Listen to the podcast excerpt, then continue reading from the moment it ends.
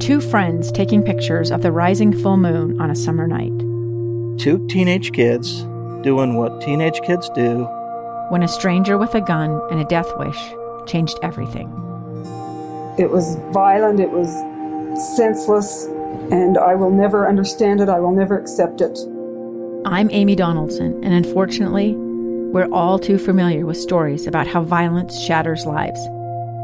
But what we rarely see is how they are rebuilt. In a new podcast, The Letter, we relive tragedy, but only so we can hear the rest of the story the struggle to reclaim lives, the realities of grief, and the possibilities of forgiveness. I believe in miracles. Sometimes I thought, there are no miracles. Yeah, there are, and this is a big one. Follow the letter at theletterpodcast.com or wherever you get your podcasts. Sell Outdoors, brought to you by Trax Power Sports. Two hours of stories and information on hunting, fishing, and high adventure. Our host is Tim Hughes on KSL News Radio. Welcome back. We'll get uh, back to Navadomskis here for some fish bites information coming up here in a minute. But Russ, you're, you are a dog guy. I'm a I dog guy. I describe you as a dog guy. I pretty much am. Yeah. Have you ever been up to the Sheepdog Festival at uh, Soldier Hollow? I, I you didn't want me to ask you that. no, I did did not. I never have. And, and you asked me, well, why not? I, I don't know because I don't know. I mean, it really is. Yeah. It is the ultimate when you think Right. about uh, the relationship between handler Right. and or owner and and the dog. Yeah. And to watch these dogs operate, just amazing. Yeah. Remember the uh, the the movie Babe really put a focus on. Uh, you don't remember that either? Uh, it was about a pig or something. What are you doing here helping me at all? I don't watch much TV. Carol Clauson is with me. I'll tell you why we're having this conversation, Carol, is because we have some bad news for those that love uh, the Sheepdog Festival up at Soldier Hollow. But we'll get to the good news coming up in a minute. Uh, it's not happening this year during Labor Day weekend. It's not. Um, but it, the good news is it's going to come on Memorial Day next spring, and it will be gorgeous. Uh, the in the spring it's cooler, and that hillside is green, uh, and so it's a wonderful time to have the event. And so it'll be Memorial Day next year, and and continuing on Memorial Day after that. We're going to change the date permanently. Yeah. Um, I guess we don't need to go into the details of why, but uh, I have always been fascinated wi- with uh, this whole process. I've had the chance to broadcast up there on several uh, different occasions. You remember the movie Babe because it kind of changed uh, the world's attention on what this sheepdog uh, activity is all about. It did, and um, you know these dogs are truly amazing. I actually have four of them, and I am a handler, and then run the competition side of the event. And it's kind of magical, to be honest, when those dogs take off and go, and the partnership with uh, with their handler. And shame on you, Russ, you've never been. well, it's it's always so hot in August, so maybe you'll see me next Memorial Day. Well, you kind of hit the nail on the head there. Yeah. We're concerned about the heat. It's Yeah. getting it's been getting hotter the last three years, uh, and so I think this will be a great great change, not just for the dogs, but for the spectators. It's hot for them, and it's those vendors. Uh, I think everyone's very excited to see a, a date change, and this year or next year, I guess. You know, to me, it's this year because I'm working so hard on it. Yeah. Um, it will be the 20th anniversary of the event, so kind of a big deal. Oh, wow. Where does this fit in with some of the other festivals that go on around the world, uh, size wise? Uh, you know, I have heard, and I can't say because I haven't been there, but I have heard it's the largest spectator sheepdog trial in the world. Um, it's clearly that in the United States, but in the next couple weeks, in fact, week after next, is the world trial. It's in Ireland this year, and it it happens every three years. So they may outdo us. I don't know. I'm sending spies. Well, that's nice though that uh, uh, spectators here appreciate it and uh, love to go and, and watch the activities. There's some good news coming about the infrastructure, which we'll get to here in a moment. But uh, Jen Archer, who is, works in our marketing department upstairs, gave me your contact information, and on the email she sent me a video. I think that Channel Five did several years ago uh, with a, uh clinic that was going on, just showing how you can learn as a handler to work with your dog, and then your dog sort of takes over by instinct. I think, don't they? Well, yes and no. The, the instinct is certainly important, but the communication is also important. They don't they don't instinctually drive sheep away from us. They instinctually bring them and sometimes not nicely. So there's a lot of training and communication. Uh, that video was actually done at my house. And um, the first one of the first dogs is a dog that I had re- I got two weeks before he was 18 months old, and that was Faansie Basson, who comes every year. He's from South Africa, a top trainer, and actually lives now in the United States and is representing us at the World Trial in a couple weeks. Boy, and to watch these dogs, you know, they'll they'll start to move the sheep from one direction to the other, and then just lay down and wait for a minute to see if the sheep keep going where they're supposed to, and if they wander one far, you know, too far one side, the dog will go around the other side and then lay down and move the sheep the other direction. And sometimes with very little input from the handler, as I've seen. Yeah, they you know these dogs learn. We set them on a line. They they learn to to be behind the sheep and take them where you direct them. But there's a fair amount of communication usually going on at some point. You know, when you particularly when you change directions, they don't do that without usually being asked. Um, and that's where the whistles come in handy because it's a long ways away. Uh, one of the beautiful things about this venue is you can see it as a spectator no matter where you sit. It's a great view of the whole hillside. Uh, a lot of dog trials are on flat fields, and this really gives everybody a chance, including the handler, to see what these dogs are doing and how to handle them. And it's you know it's a it's a great venue for a dog trial. So is it words? Is it whistles? Is it all of the above? Sometimes I've heard some clicks or some clacks. I, I don't know. It's mostly but at the time you're competing. It's mostly whistle. You start with words. They all have the verbal first. They love whistles. They uh, learn them very quickly. And at great distances, you definitely need the whistle because your voice just doesn't carry as well. Yeah, R- Russ has some experience, not in uh, sheepdog right, necessarily, right. but it, just in training dogs to be out for right. search and rescue. You've done quite a bit of that. Yeah, dogs don't train themselves. Yeah, and uh, no. they train you. No. They the do. Part, yeah. My, I use mine to herd grandchildren. and and mine might do that as well. Yeah, yeah. yeah no, they. Uh, it's and the, you know, frankly, they are a reflection of your training to some extent too. So, um, yeah, no, it's an important training exercise. A lot of communication, and what's really different about these dogs is they have to work at incredible distances from you. Yeah. Uh, is there a, a, a set distance? Is it mapped out like you would any other sport, where you have uh, certain parameters that they have to stay within? No, there are suggested distances for like the national finals, probably for the world trial. But you really kind of do it based on the field you're in. I mean, um, I think Soldier Hollow, the outruns about 400 yards. That's in the medium long to long for the U.S., but uh, there was one, it used to be in yeah, up north someplace, it was 800 yards. Um, and in some of the European trials where they have uh, what we call a brace competition, they're really large fields. So uh, it, there's no set. You you try to make it big when you can, uh, just to show what they can do. But you know, it, it will change depending on the on the field. Do you do you think that that the uh, dogs will do better in the cooler weather? I I, Oh. I do personally, but Absolutely, Yeah. there's no question. They they're it's safer for them number one, much but also. Yeah. you know when it's hot like that, there's kind of an advantage of sorts if you draw up early because it is cooler. Because it's much the sheep change a lot when it's hot. Uh, they're not happy, and the dogs can get hot. So this should be, I think, so much better for the dogs, for the sheep, for the people, Yeah. so for all the two and four leggeds. Yeah. We'll look forward to that. Uh, real quick, then, look, uh, give us uh, and our listeners that do love that event what they can look forward to as far as some of the changes up there at the venue. Um, the building itself will, I think, triple in size from 7,000 square feet to 21 something thousand uh, square feet.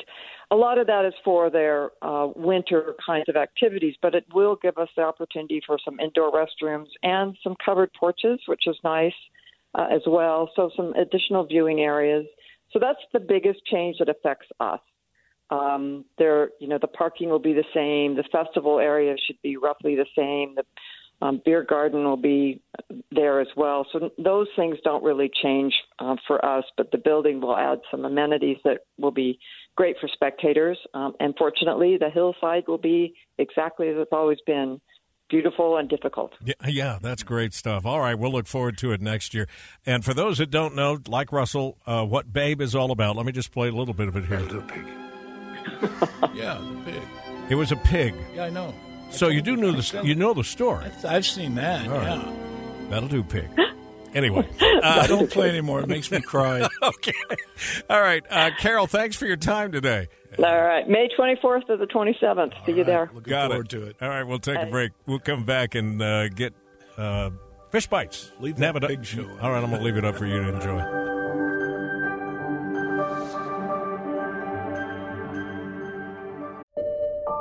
I'm Dave Cawley, investigative journalist and host of the podcast Cold. Don't miss Cold's new season 3, where I look into the unsolved disappearance of Sheree Warren, a woman last seen leaving her job at a Salt Lake City office in 1985. Police cast suspicion on Sheree's estranged husband and boyfriend, but never made any arrests or recovered Sheree's remains. Find Cold Season 3, The Search for Sheree, anywhere you get your podcasts. Ooh la la,